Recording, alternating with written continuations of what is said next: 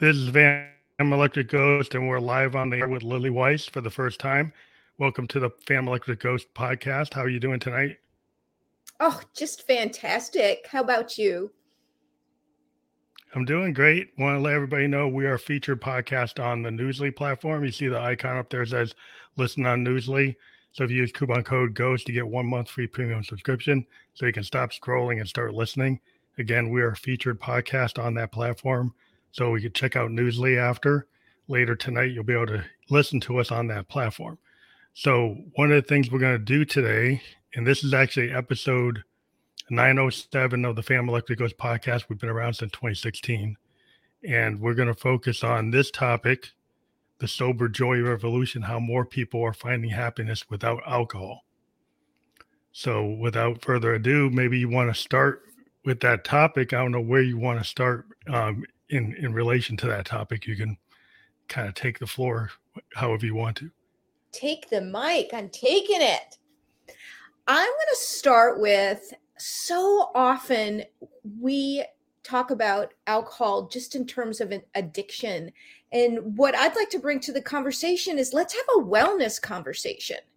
Why does it just have to be about the sad stuff? Why, why can't we talk about the happy stuff? And there are so many cultural myths about alcohol that are out there that it is, it's kind of squashing our joy. And I wanted to, I'd like to take the opportunity to clear up the myths and talk about some of the science on how I know those myths are not true and why it can be so joyful to be alcohol free. And in fact, how alcohol squashes your joy. Yeah, I'm a big so, believer in it. I mean, I'm a, one of the things that happened to me when I was twenty-seven, I got type two diabetes. So I, I really couldn't get into alcohol anymore. And I wasn't really into it because I had a father that had been kind of like a, a overdo it kind of guy. He was a sales guy. And then on the weekend, he kind of blow out and kind of do like, you know, drink the whole bottle. And that to me, and my, it, it, it kind of turned me off on alcohol. I was like, well, I didn't like the way he used it. And instead of like replicating what he did, I like, I want nothing to do with it. But um, you are a rare and beautiful human being. That is, um, so many of us had that same experience with our parents and swore we would never be them. And then suddenly one day we were like, oh my God, what happened? I'm my mother.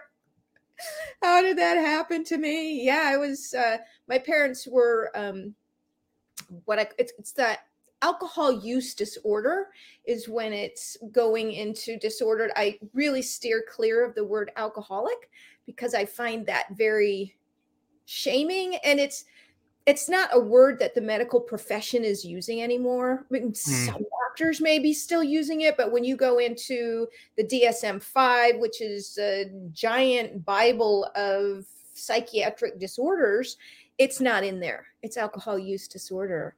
And here's the crazy thing. I think so many people think when we say alcoholic, you're either an alcoholic or you're not. Yeah. And the truth is it's a spectrum. And yeah, I would so, think there's different degrees.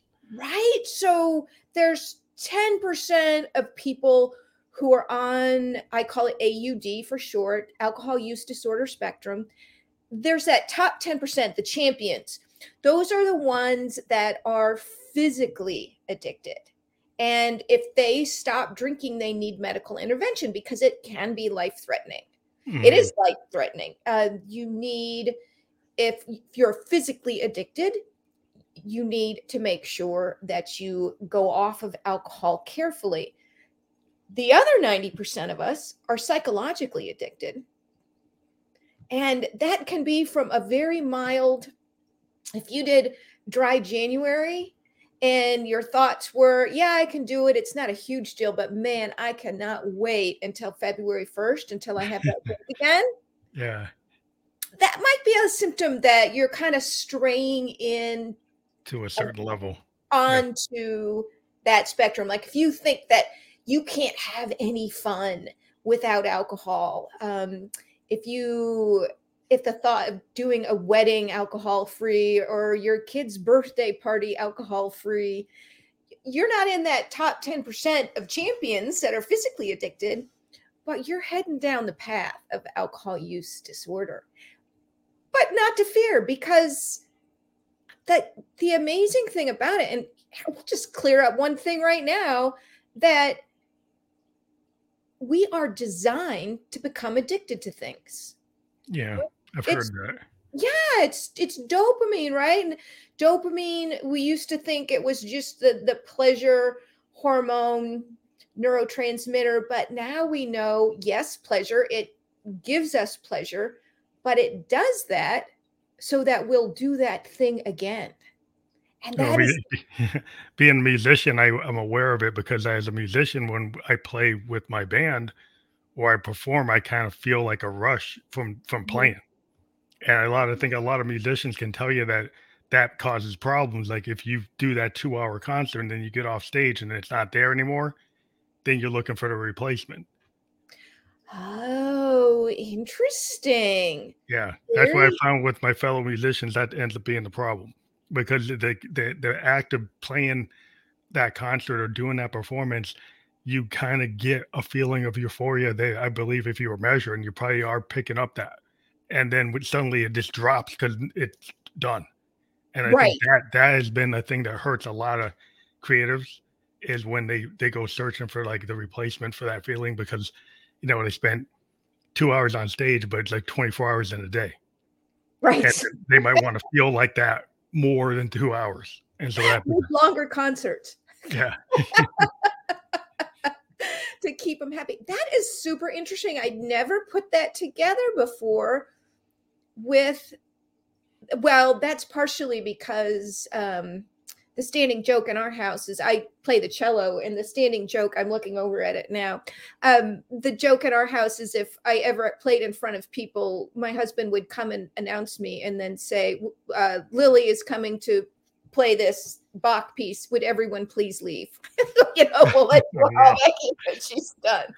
I would have just the opposite, complete terror, freeze up, everything. The bow would be all staccato. I'd be shaking so much. Um, well, I so think, that- yeah. One of the other things I was interested in is like, I went to, you know, I went to college. I went to Bowdoin College in Maine, and they had a whole frat sorority situation. And what I noticed was that there was this a lot of binge kind of blackout drinking on the weekends. And it was like a bad habit. And I saw what happened is people continued that beyond college into the workplace, the same behaviors, you know, yes. And I was later, I was an Uber and I saw those type of people doing that kind of frat be- sorority behavior on Friday night. And it was continuing, and they were twenty, you know, thirty, forty, fifty years old. And, you know, I was doing that job as a side job to pay for my music stuff. And it was, I was like, wow, this is like a flashback. These guys are still acting like Bowdoin. They're still acting like undergrads. Right. And it, so it's not something that you grow out of because of its addictive nature. And so dopamine is the reason that things become addictive. And it's the same response to sugar, to gambling, to pornography, video games, all of these things, anything that gives you an artificial, artificially large dopamine hit causes this problem because what our brains like to be in balance. And so what happens is we decide we're going to have a drink. And we, so we have the drink, and it hits our reward center like dynamite. It's just ten times the normal amount of dopamine than you'd get from any other activity. Then you'd get from being on stage in front of an audience. Then you'd get from sex, anything. It's just a much bigger artificial hit. And, and that lasts twenty minutes. So here's a little experiment for people. Pay attention. The next time you drink, time it. And you, the first drink, you get a buzz. And that only happens on the first drink. You get drunk, but that buzz only happens on the first one. And it lasts between twenty and thirty minutes. And that's because you just went so high that your brain says, uh-uh, this is too much. I am going to bring this back down in balance. And unfortunately, this is a really crummy trade. And I call it borrowing joy from a loan shark, because you get that twenty minute, thirty minute high, and the not feel good chemicals last two to three hours. Mm. So you just, yeah, you got a big one for twenty, and now you've got three hours of crummy feeling. And that is your cortisol, your dynorphin, your adrenaline. And what's going to happen is, as you start to get those not feel good chemicals, and this is all going to happen in the back of your brain. Your, your thinking noodle isn't coming up with this. It's all happening in your animal survival brain. Your brain says, I don't feel so good anymore. Oh, I got an idea. I'll have a drink. Have another drink. And that'll make me feel better. And the problem is you never get back to that first place. So you get the diminishing, diminishing returns. You, like you keep, on, you keep on drinking and you think you're going to get that twenty minute initial buzz. It doesn't and you, go back. It doesn't go back. So you get into this cycle where you're probably just getting all the negative aspects. Yep. That as an Uber driver, I was actually seeing at the end of the night. Seeing and experiencing firsthand, right? And so uh, I, I think it might have been Ernest Hemingway where, you know, a, a man takes a drink and then the drink takes the man. I'm I'm not saying that exactly right, but the the idea being you take the first drink and then the first drink orders the second drink. Yeah, that makes sense. And the second drink orders the third drink. And so this is why, because it shuts down your impulse control. Mm. And now you're not thinking clearly anymore, which is why we say and do things we, we shouldn't when we've been drinking. And here's the really sad thing that I think this younger generation is really catching on to, is that you cannot selectively numb. Mm-hmm. So when you take a drink of alcohol, and I'm not judging anybody. I mean, I used to drink a lot. I was that person that was drinking the bottle of wine. I was doing it quietly at home, sitting in my living room, just drinking a bottle of wine and watching Netflix, not hurting anybody, wasn't ruining my life, wasn't ruining my job. But I was in the middle of alcohol use disorder spectrum, right? They'd call me a gray area drinker. I wasn't physically addicted. I didn't have horrible withdrawal symptoms. If I didn't have alcohol, it wasn't going to kill me, but I missed it if I didn't have it. Mm-hmm. And that is a bummer. That is such a bummer when that goes off, like, oh, I think I've crossed a line here somewhere. I'm not sure when that happened, but I'm seeing it. And so when I say you can't selectively numb, what I'm saying is you, you put the alcohol in your system. It is both water and fat soluble. So that means it is getting into every nook and cranny in your body. It's getting into, it passes through the brain barrier. It's in your blood. It's in, because it's in your blood, it's getting everywhere. It actually goes into your gut and it literally leaks out of your gut with anything else that shouldn't be leaking out of your gut. And so it's everywhere. And so when we say we're drinking to have a good time, you get that. Once again, it goes back to you get that first twenty minutes. And then it's not so fun anymore. And you're not just, and, and for those people who are numbing social anxiety, or they're numbing grief, or they're numbing pain in their life, you're not just numbing your pain, you're numbing your joy. Yeah, that's what I think the problem is.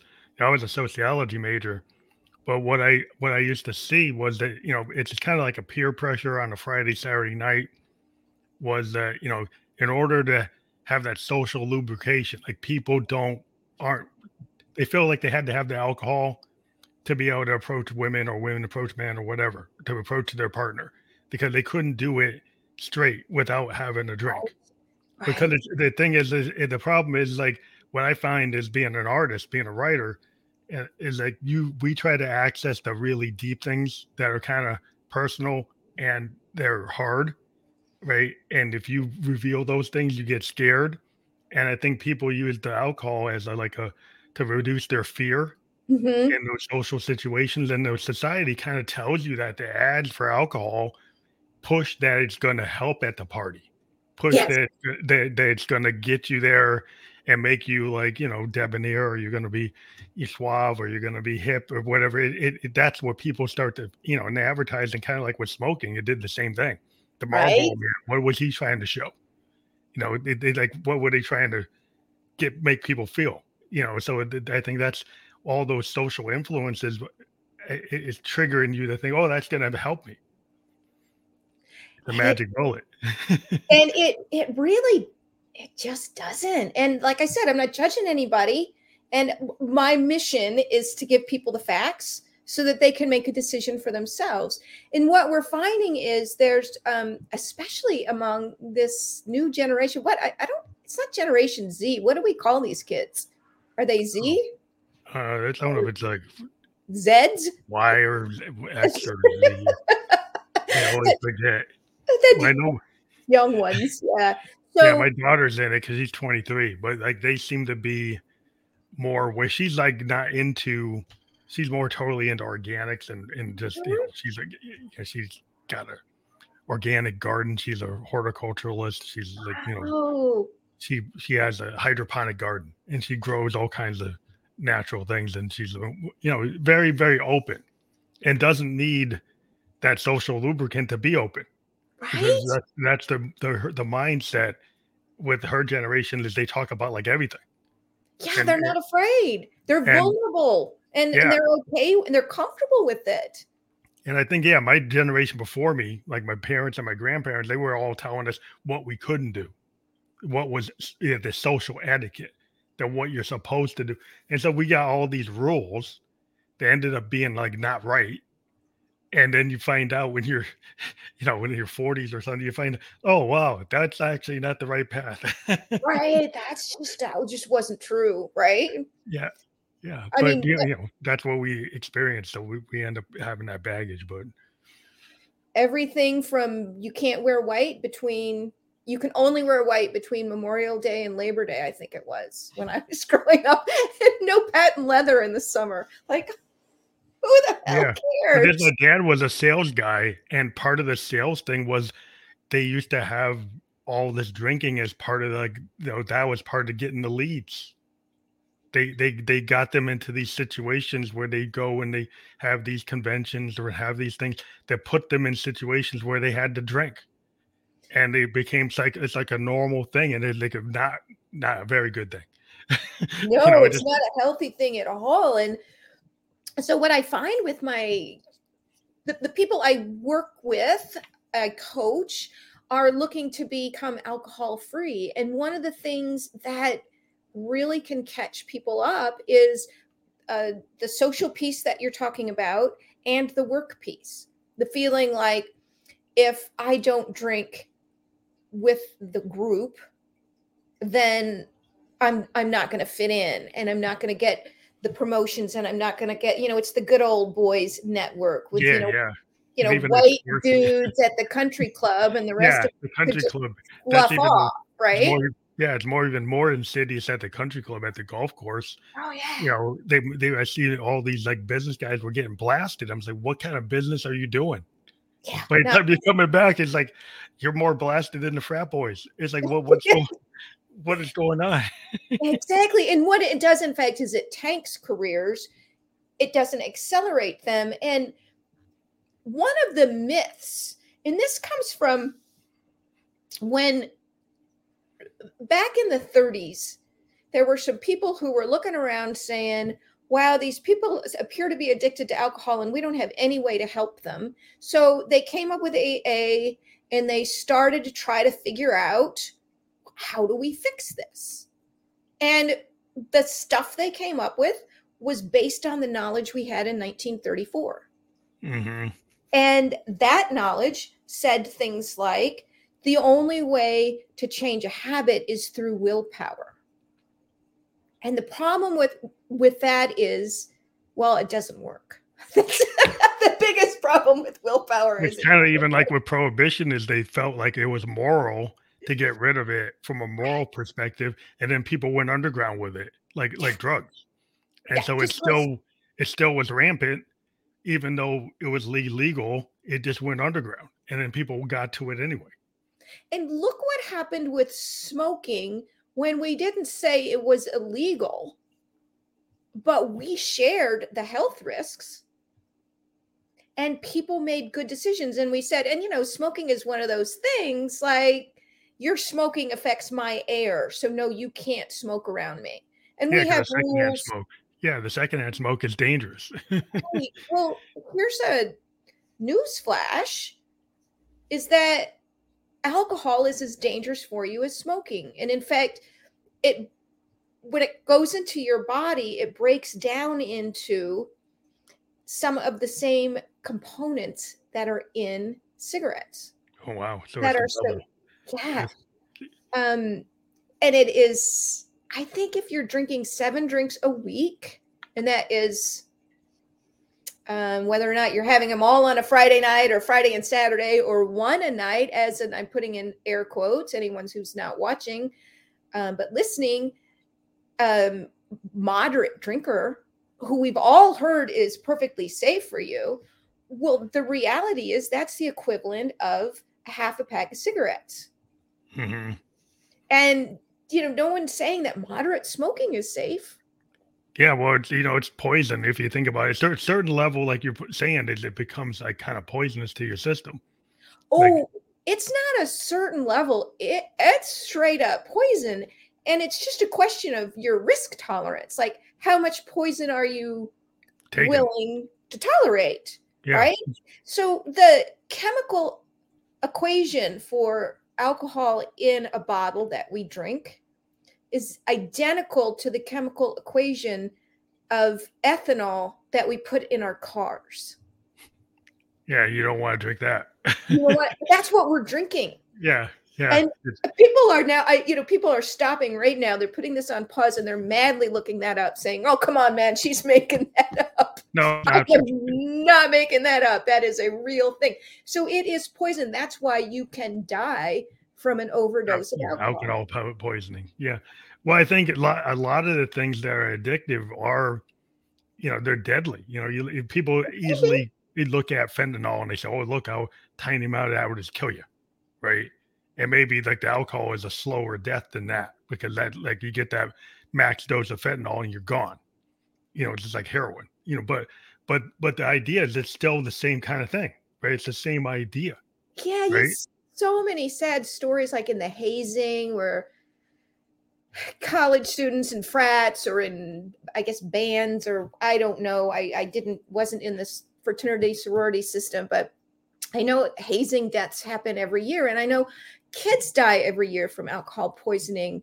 And it's just so heartbreaking. So you have the fast death from ingesting too much.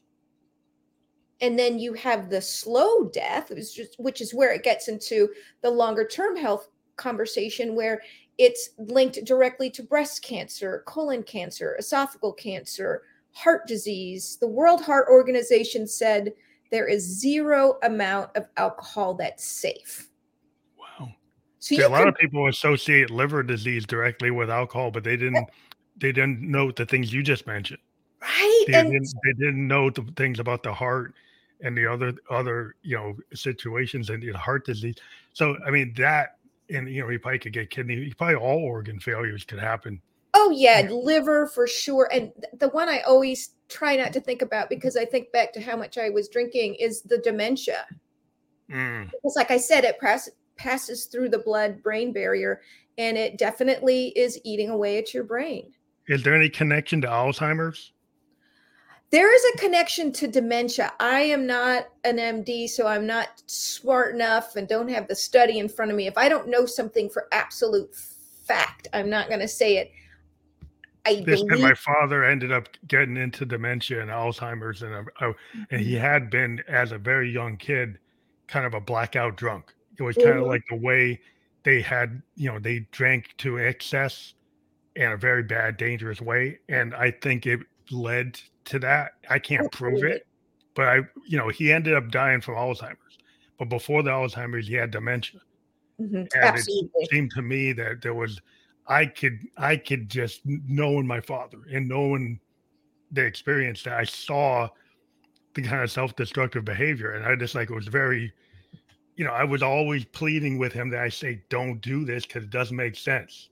Right. But if you're in the middle of it, you don't go to, go to a counselor, you don't get somebody to stop you.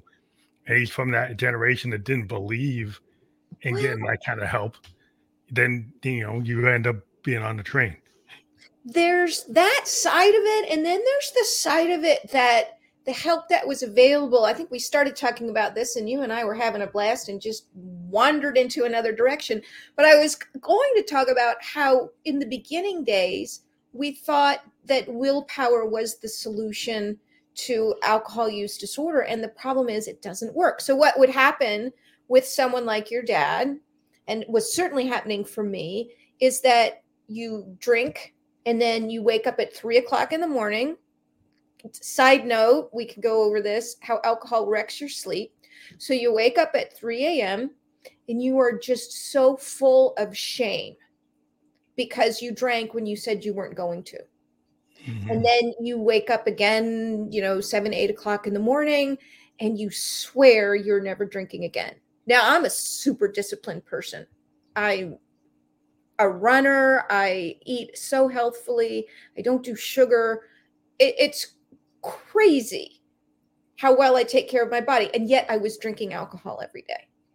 So the belief is that people who are on the alcohol use disorder spectrum are lazy or they don't love their children enough. The truth is they're addicted. It's not their fault because it's how we're designed, but it is their responsibility. And in your dad's generation and my dad and my mom's generation, A A programs were anywhere between thirteen and thirty-three percent effective.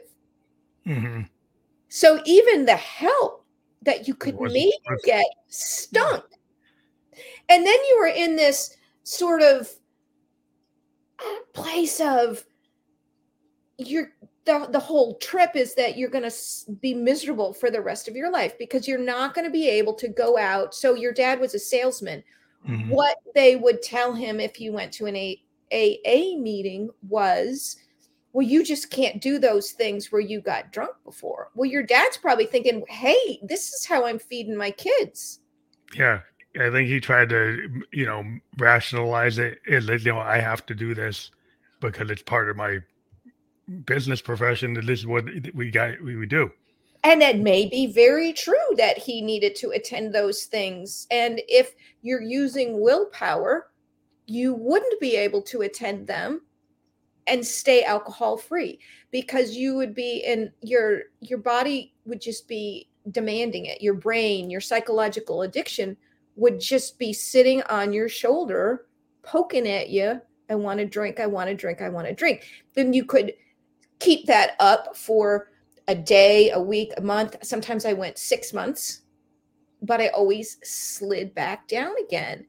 And mm-hmm. the, the truth is, and we now, because because of the functional M R I, we know so much more about how our brains work. We know that willpower doesn't work. So the big question is, what does? Yeah. And the answer to that is curiosity and positive emotion. There's a really cool dude, Doctor B J Fogg out of Stanford. And he wrote a book, Tiny Habits. And in his lab in Stanford, he did a meta study of habit change. And from that meta study created additional studies. So he took the best of the best with the meta study and then created more. And what he has learned is that it is positive emotion that creates lasting change. So in the model I was talking about, drink, wake up at three a.m. with shame. We've, our generation was raised to believe shame was doing something. You should be ashamed of yourself. I'll give you something to cry about. Don't make me stop this car. I can go on. yeah, yeah. So shame was, and I grew up Catholic in the Midwest for Pete's sakes. I, I, Shame was just how things, how we thought we would change behaviors. We thought if we shamed someone enough, we would change the behavior, and it doesn't work. And, and but yeah. we think by, well, I felt shame, that means that I'm doing something about it. When in fact, you're doing nothing about it. You're feeling shame, but you're not solving your problem. Well, yeah, not being proactive. You know, so, you're just... and it's hard for people. It's one of the hardest things for people to let go of that, because they feel like, oh, well, I've hurt people, and I've hurt, you know, my family, and I, or I've hurt my partner, or I've hurt my body physically. And they're, it's really hard to let go of the shame, because we believe we should be ashamed. What really works is if you wake up at three in the morning and you drank, instead of feeling the shame, you could say, wow, I wonder why I did that. What's going on? And so in the morning, when you're clear-headed and you make the announcement, I'm not going to drink today, you don't just make the announcement. You, you make a plan, and you stop and think, well, what could I do differently today? That, you know, yesterday, let's say I came home from work and I was super stressed, and I thought, I'm not going to be able to get rid of this stress unless I drink. So what's going to be different today? Well, I should figure out a way to offload that stress. And yeah. what happens is, over a period of time, we use alcohol to solve problems. And the work that I do is, part of it is just teaching people about what alcohol is, because step one of changing a habit is learn. Mm-hmm. Learn what you're doing. Right? So if you've learned that the reason you're getting a craving is because you're detoxing from yesterday's drinking, and you're actually not going to die if you don't have that drink, and it's causing a cortisol reaction in you, and it's probably going to last twenty minutes. Wow, that that takes some of the pressure off. So you're not thinking, oh my God, if I quit drinking, I'm going to feel like this every night for the rest of my life. Instead of, well, there's typically like two to four weeks where you're uncomfortable because because your body, you're, you're used to it. Yeah, your body's got to, it's when you're using alcohol to solve the problems and get the dopamine hits, you're not, your body's not creating dopamine naturally. Because why would it? Because you're just going to drink it later. And so it takes a few weeks to a month for your body to realize, oh, she's actually not going to do that anymore. I better start producing these chemicals myself. So you have a couple of weeks where you're crabby. And yeah. you might make an announcement to your family, you know, I'm feeling kind of crabby here. But if you know it's coming and you know what it is, you're not afraid of it. So step one, get the knowledge.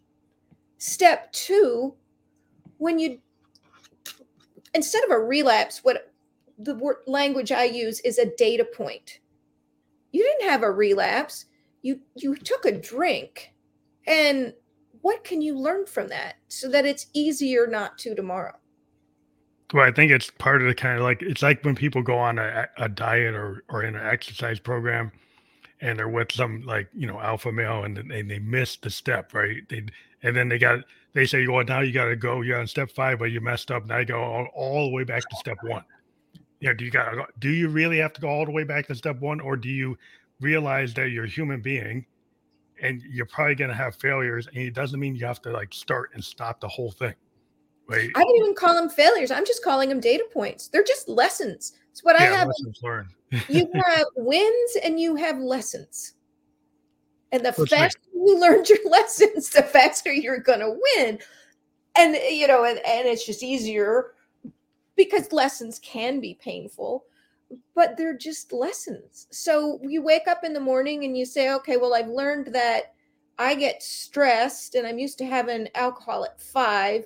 So at five o'clock tonight, I'm going to meet a buddy and we're going to take a walk. Or yeah. I'm going to have a plan for an alcohol-free drink at night. So I still have something in my hand. For mm-hmm. me, it was alcohol-free beers, which are so good now. Just drinking an alcohol-free beer, so because I was used to that. So is that kind of like the Nicorette gum, the, the, the nicotine replacement where people were smokers and they were using gum and other things to, to Possibly, kind of yeah. give themselves, because if they're kind of a person that has to have something in, you know, in their mouth, that they, they got to drink something. That.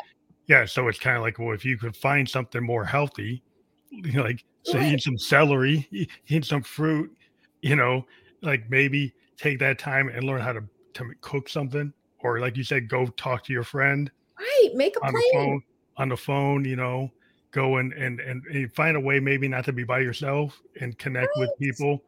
And it's like you find different methods. You know, being an artist, I just like it's like art therapy is what, what we do as musicians. Mm-hmm. It's cathartic. Like if I if I get depressed, I write a song. And oh, I take that right. negative thing and I turn it. If I'm happy, I write a song. Because I take whatever's happening and I turn it into some art. And if you talk to a lot of artists, that's kind of what our mechanism is.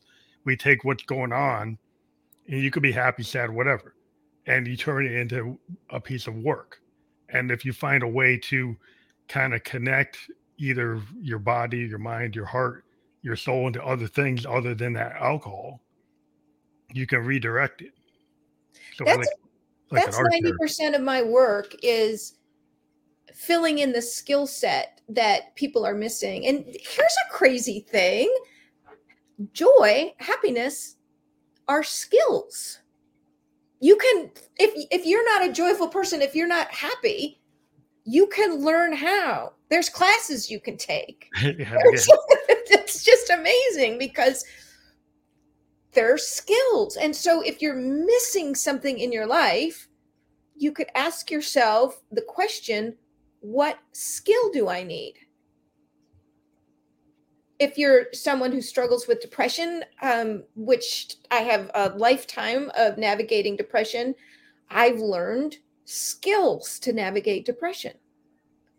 But so I think now, some people need hobbies. Like if, if your hobby yeah. was like drinking, then maybe you find something to be proactively. No, like, you know, I, I, like Lego, like erector set, you know. Whatever. Art therapy, photography. There's all, you know, whether you're, you can find something other than picking up a drink. You, like, can you transform that to a different action? I like to ask people, what did you love doing as a kid? Because a lot of people just will look at you blankly. They've used alcohol as their entertainment for so long. They don't have the answer to that question.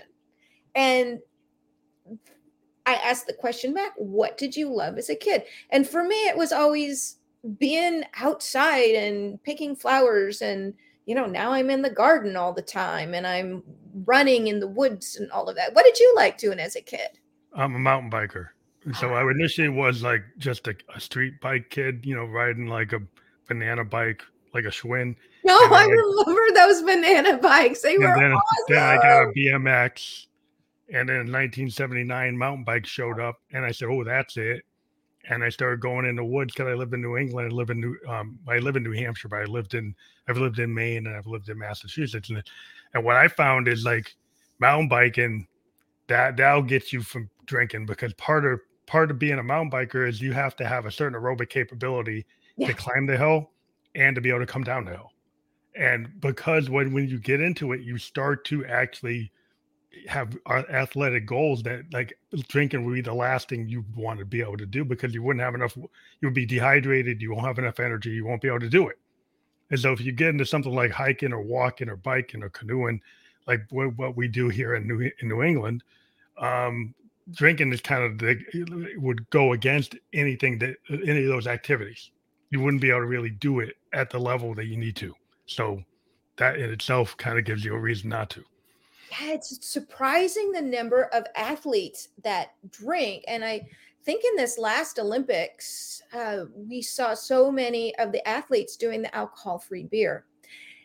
There was a study out of Australia where they took a group of soccer players and amateur players, and they took muscle biopsies, put them through a pretty hefty workout. And they gave some of them alcohol, some of them no alcohol. And then the ones that drank, you know, and they mixed it up. Like you had alcohol and protein and carbs, and you had alcohol and protein. So they did all the mixing up. So the people who drank alcohol, their muscle biopsies showed they were recovering forty percent. Well, it was really thirty-seven percent. I was exaggerating. thirty-seven percent more slowly than the people who were alcohol-free. Yeah, that's where that's I kind of found out. Number. Yeah. Whether, when I was yeah. mountain biking with guys, that like they said, well, I can't drink anymore if I'm going to be with you because I can't get up the hill. Because they, they couldn't get up the hill. Because like, like if they were partying on Friday night and they come on the trail with me on Saturday, they'd be lagging. I was like, I can't get up the hill. Then he asked me, he's like, okay, how come you can get up the hill? I said, well, I ain't drinking the night before. I can tell you, I am, uh, I've said I'm a runner, and I am faster than I was ten years ago. I'm twenty-five pounds lighter, and I'm about a minute or two faster a mile. Now I run very slowly. I like long mm-hmm. distance, and I'm not, I am not a speed demon, but I, I like long miles, and it's amazing what the energy level I have now compared to what it was before. Yeah, your recovery is so much better. Like, because like you have to be able to, re- the thing about mountain biking is you go up that hill and then you come down the hill. So you're like maxing your heart rate, and then you come down, then you have to max it again. Cause you go up a hill, downhill, up a hill, downhill. So you suddenly get this really high heart rate. Then it kind of drops off. You got to hold on, and then you got to do it again. You keep on going up and down, up and down the whole ride. So you have to have good recovery, or you'll just crap, you'll just crap out. you, you, you'll feel so bad. But a lot of the guys I was with that had partied, they have to stop and then sit there for like a break because right. they can't recover right. And they're like, wow, I can't do it. And yeah. like, wow, because you can't do that the night before. Right? And New England is steep. Yeah. it's, it's not a joke. It's not just flat. It's like, it's up and down, up and down, up and down. And, um, It was it's kind of a cool thing to get somebody into, and I actually got a bunch of guys into, and they, they actually stopped drinking as much. Oh, said, that's they, wonderful. And that was kind of cool because it's like, hey, you know, your girlfriend must be happy with me. That's awesome. That is so awesome. Yeah, that if I I ridden my bike, I did a road bike ride across the United States, and I I remember when I hit New England, I was um you would pedal downhill as fast as you could, because that would get you three up quarters halfway up the other hill, up the next hill. And it was such a trip because I was on a loaded bike with all my camping gear, so my bike was heavy, uh, probably thirty pounds of camping gear. And so, man, you go flying down those hills, and whoa, imagine doing that in the woods on creek beds, yeah, inside the woods, and then coming down like a ridge line trail. It's like you have to be able to hold on. You have to pay attention, you know, because you just wore yourself climbing, then you have to come down. So it's like, it, it, in order to be healthy, you, you immediately decide like there's certain things you have to let go. Like you, you can't be smoking, you probably right. can't be, you know, in order to get the, enough aerobic activity to be a good mountain biker. Now you could push yourself and say, I'm going to blast out, drink, whatever, but you're going to pay for it. You um, are right. So then you have to make a decision. What is more important to you? You know, and then I think that's what you have to look at your life and like at the point like you did where you're like, it, it was that drinking that, that wine. It wasn't fun anymore for you. It, it wasn't something that you wanted to keep doing. I think that's where people, when I've talked to, to people who are life coaches or therapists, they say people get to that point. You never know where it is, but when they decide they have to make that change, right? I'm inviting people to think about it differently. Because, that, yeah, that's where I was when I stopped. But I, I was just stuck in this place of, if I quit drinking, I'll never have fun again. And, oh, by the way, I'm not having any fun anymore. I went from this super adventurous person who was always out doing things in nature to somebody who was sitting in a chair, drinking a bottle of wine, watching Netflix, which was mm-hmm. not fun. Yeah. Well, and there were some good shows, but it's not a lifestyle for me. And w- I hit that point, but what I'm really inviting people to do is, if you're a healthy, thoughtful person, here's an experiment. Try alcohol-free. Do, you know, thirty-five percent, I think Forbes magazine said thirty-five percent of Americans participated in Dry January. Now, some of them didn't get past day two, which is fine. Yeah. That, by the way, is another symptom that, you know, you know, you're on the alcohol use disorder spectrum. Your life may not be falling apart, but if you did Dry January and you couldn't do thirty days without drinking, that's a wake-up call. That's a clue. Yeah. I yeah, that's a big clue. I would have been that person. Some some years I would have made it, but I would have been jonesing for February first. Other years I wouldn't have made it past day two. So what I'm inviting people to do is understand that alcohol is numbing your joy. It is stealing your health. It is stealing your health span. If we can think about a lifespan versus a health span, mm-hmm. It's cutting short your health span.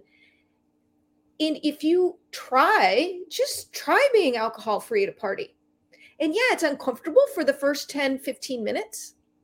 And some people might make a snide comment. It happens occasionally, not very often. Usually you, you know, I ask my clients, we think up something to say in advance, or we set up a tactic so that you're there first and nobody knows it's an alcohol-free beer and not a regular beer. Most of the time, nobody cares what's in your glass. Mm-hmm. And a lot of people who are the real drinkers are thinking, yay, more for me, like literally. So yeah. I'm inviting people to just try it. Is that like, what you call sober curious? Is sober that... curious, yes. Yeah, yeah. And um, I guess the other term I was wondering about, what's gray area drinking? Gray area drinking is what I would call myself where I was, in that I wasn't really hurting anybody or anything, but I was drinking too much and I knew it. Mm-hmm. And it was affecting me. A, a big battle was going on inside of me. If you asked anybody other than my husband, they would have never guessed in a million years that I was over drinking. Because yeah, I wasn't doing it in public. I was doing it at home. I, I would have the two glasses of wine at dinner, but then I would come home and finish the bottle. And I was super careful about drinking and driving. I was, uh, I live in Canada and mm-hmm. um, was on a permanent resident card. I married a Canadian, and if I got a D U I, they could throw me out of the country. So that yeah, was a critical. Big yeah, deal. That, yeah, it's a big thing. So you, I started taking that serious. Well, you took it serious. Because that's where, you know, I think some of the problems that people start to realize they got a problem, that if you say you're never going to drink and drive, right? And then you find yourself getting in D U Is all the time. Right. Then you know you must have a problem, because if you tell yourself that you're not going to do it, but you go and have like five D U Is, it's like, really? It's like, it's like, so you know there must be a problem if you if you run into the law. Right. And you could even find out that you have a problem a lot sooner, because what we do is we start these negotiations. And if you're negotiating your alcohol use, I would say that you're probably on the alcohol use disorder spectrum, and that you're probably, and then, so that's when I would call you a gray area drinker. Like you're, mm-hmm. you're not hurting anything or anybody, but you could. Yeah, you could. Yeah. I have a coach friend who had a third glass of wine after playing tennis at the country club, got in a car accident. Somebody got hurt. She landed two years in the state pen.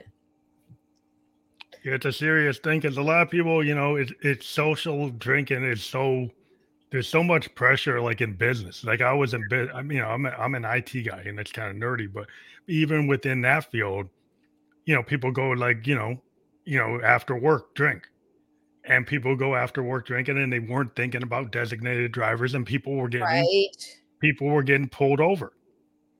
Yeah. And then the business had to start saying, well, we can't really like sponsor this anymore because we're getting too much heat. Right. They could get in a lot of trouble, because yeah. if they served the drinks and somebody gets hurt or killed, they're open to the lawsuit.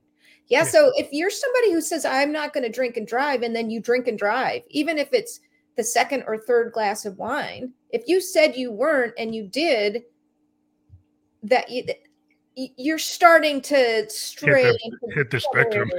Right. Yeah. Or if you're saying, well, I'm just not going to drink on the week. I'm only going to drink on the weekends. I'm not going to drink during the week.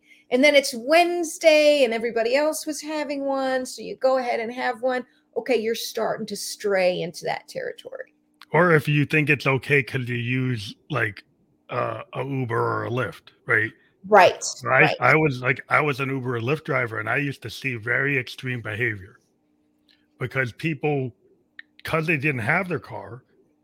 I had clients that every Friday, Saturday, they got totally whacked out because yeah. they felt like, well, there's the Uber. Right. Right. Right. But then it's like, you guys, I kind of hurt yourselves to like to the point where I was like, I didn't even want to deal with these guys anymore. I didn't want to encourage it. So I actually stopped picking some of them up. I said, you know, I don't even want that crowd because it didn't feel right to me. I started looking at it. Some guys were like, oh, that's money. I was like, well, I don't want that money. No, it's icky money. And then somebody might throw up in your car. And that's, yeah. that's when I'm out. As soon as someone throws up, I'm out. Yeah, I got out because yeah. I just started going that direction because people were getting more, less and less under control yeah. because they started putting it on the driver. And then we're like, we're enabling like out of control behavior. And I just took a stand where I don't, I don't want to do that. So I would stop at a certain time during the day and do more drives during, earlier right. in the day. So I didn't run into those people. Right. Yeah. Um, but sense. It was just like, it's a choice you make. Like, do you enable that, that or do you, do you say, well, it's just money. So I'm going to make the money. I just say I made a choice. I didn't like the I, of, of, of facilitating, enabling that behavior. Well, plus it's, they're not fun. No, they weren't. And here's something really interesting. Another little thought experiment for people is if you think that alcohol is the elixir of fun at a party, go to a party and don't drink and watch. Yeah. And I think what you're going to find is as the evening goes on, people get louder and, and they get louder because they're the alcohol ruins your inhibitions. And also you can't hear as well. It's numbing oh, everything. Your taste. Actually, your numbs your hearing. So that's why they get louder. Yeah. You can't, you can't feel, right. That's why that we drop things and we, you know, and, and we get wobbly, right. Everything is numbed, not just part of you. And it is so, so go to the party and watch this. And what you'll find is these conversations that people think they're having that are so deep, nobody's listening to each other. They're repeating themselves and they're talking over each other and they're not really even having the same conversation. Yeah, it kind of disconnects. Everybody's yeah. like disconnected, disconnected, disconnected. And then it's like, it's not fun anymore. But then it's like, maybe because you don't, you're so like out of your mind body connection that you don't know. Thing to me, the thing about what I think once you start to realize that you don't have to be numb to have fun, that, that then you, you start to have some truth and you start to, and it's hard because when you're honest and you can't hide behind that, then you have to show people who you really are, you know, and, and, and a lot of people are scared of that.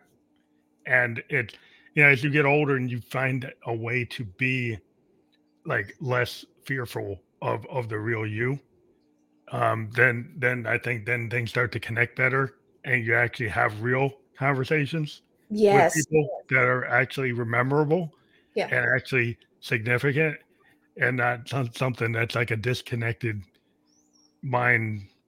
Like, like, where's my mind? I don't, I don't even know what I was talking about. Right, right. Yeah, yeah. And I, I had a great conversation on a podcast last week with a guy who, as an experiment, decided not to drink on his beach vacation with his kids. And his kids were little at the time. I think they were like five, six, seven years old, that super fun age. And what he realized was in previous years, he would have thought the fun was sitting with the adults drinking all day. And what he, he was now in the ocean with the kids having a blast. He said the kids were just every, you know, it was a bunch of families get together every year for this event. And all the kids were loving him because he was in playing with them. And a lot of parents are rolling their eyes right now. Like, that's really boring. Well, it is if you're hungover. Yeah. Yeah, if you're not connected, like, you know, yeah, like if I, I, I'm the kind of guy I'll be playing with the kids, you know, getting them to, you know, get their B M Xs and jump ramps and oh, fun. You know, go, go out and skateboard and do it. I'm the guy that'll be like skateboarding with them. Yeah. But if you're with the adults drinking, you ain't you ain't gonna be on the skateboard. No, you can't. You don't have the balance to be on the skateboard. Yeah, and you're you're. He was looking back at where he was that previous year, thinking that really wasn't that fun. And then he said his biggest problem was he would get back from that week at the beach and he would be a wreck physically because mm-hmm. they drank so much. He said, yeah, he, he was just out. stressed. And if you just have one drink, your cortisol level is raised for the rest of the week. Wow. So you're kind of really doing yourself, you know, you need a vacation after your, you think you had a vacation. Right. That's the real detox that you need. And that, and now you're crabby. And I, I know we're coming close to the close of our hour here. And I'll say the one last thing about sleep that I said I would mention is that we have cycles of sleep. And for you to get a good night's rest, you need to complete all your sleep cycles. And the last two are very critical in that the last two R E M cycles that you have, you process the previous day's emotions and you process all the things that you've learned. Mm-hmm. And guess what you don't get if you have alcohol? And I'm talking about a glass. You don't get those cycles? One glass of wine is going to interrupt those last two cycles. Wow. Because what happens is, remember I told you about the seesaw where you get the twenty minute of woohoo and then the three hours of uh-oh. In the three hours of uh-oh, and that's three hours per drink, you get, there's the chemicals in there that numb you and make you super tired, but there's also adrenaline in there. Oh, so people have this feeling that when they drink it, it's going to help them sleep. But what you're saying is actually going to give them bad sleep. Yeah, it's going to give you really bad sleep. So it's going to help you fall asleep. And I was one who swore that if I didn't drink, I would not be able to fall asleep. And I had to have a serious conversation with myself about the facts. Like, is that true? And so I learned, well, actually, it's wrecking my sleep. And it was adding to my hot flashes. Wow. And the problem is in the first couple weeks, you struggle to fall asleep. That's going to go away. So a lot of people are probably taking sleep aids because mm-hmm. they've been drinking, and maybe they're not drinking, drinking. They're in, they're on the spectrum, right? They're not to the point where they're needing medical care, but they're interrupting their sleep. And then they're having to get all these sleep aids when they're actually kind of caused their, that causing that problem when they're not aware of it because they had the belief, oh, if I drink a little cognac or I have a little, it's going to make me fall asleep. You know, and that's why a lot of people from my generation, generation before, that's what we were told. Absolutely. You came by it. We all came by it completely, honestly. And uh, uh, some doctors will still say, oh, just have a little glass of wine before bed and that'll help you get sleepy. Well, that's true. It will. But then at three in the morning, that adrenaline's going to kick in. All the chemicals that make you drowsy have worn off. And now you've got adrenaline going through your system. Yeah, well, you don't want that right at that point. Like you yeah. want to sleep. Yeah, that's you not the time full, for adrenaline. No, you want a full sleep. So I think this has been a really illuminating episode. And I just want to mention your website again, like coaching with lily dot com. And, and what do people find there if they go to coaching with lily dot com? What they'll find there is just a little bit about me and a little bit about the method that I, how I work with people, which is essentially what we talked about. First, we learn about it, and then we start having, you know, then we try it. And we either, like with your B M X and your skateboarding, right? You try a new trick. You're not going to be good at it right away. Yeah. It doesn't mean stop. It just means yeah, keep on doing it. You get up you and do it again. You go back to day one where you don't know how to ride a bike, right? You you every day you get a little better and a little closer to your goal. And so what I offer people is uh, just a free, uh, I call it a strategy session where you will set a time to talk and I'll ask you some questions and find out where you are and where you want to be. And then we'll talk about if I can help you. And if I can't help you, I will help you find someone who can. I know that's lots really, of people. That's cool. Because a lot of people, you know, I don't know if they say that. And that's cool that you said that, because, you know, it, it when you're when you're a mentor, it's cool that you actually help people. And I've had people in my life like, well, if I can't help you, I'm going to send it to somebody that will, you know, and I, you know, I'm in I T, and like, you try to find people who can help you do something. And, and some people can, some people can. And when they send you to the next person, that's always appreciated. So I I, I, I appreciate your time with us tonight on the Phantom Electric Ghost Show. And um, like I said, your audience will uh, will be able to get to this on a landing page we're going to give to you tomorrow. We were on Facebook Live and YouTube, and you'll have those maybe after here. I'll send you the permanent links to Facebook and YouTube for your audience. But we will have a landing page everywhere else that people like to watch or listen. Will be available by tomorrow to your audience. You can use however you want. You know, oh, thank you again for being on the show. This has been so fun. Thanks for having me. Yeah, it's it, I just love podcasting. You know, I found it back in twenty sixteen, and it's been a really cool way to connect with people yes. and learn. You know, and you know, I learn outside my area of expertise every day, something new. Uh, doing this, and it's it's really fun for me, and I think the audience likes it too, because I like to keep it very wide, very yeah, expansive. Yeah, yeah. What, what I do here, which is kind of not what people say you should do, but I don't always do what people say you should do. You get to do whatever you want. You be you. I um I actually have a computer degree. I studied. Com- I graduated with a computer degree in nineteen eighty-five. When you walked around with your I B M hex card oh, wow. in your pocket. I still deal with V SAM D B two databases. I am oh a, I am um, a business system analyst that designs policy administration systems for insurance companies. Oh, wow. And insurance yeah. companies still use D B two V SAM database structures and COBOL.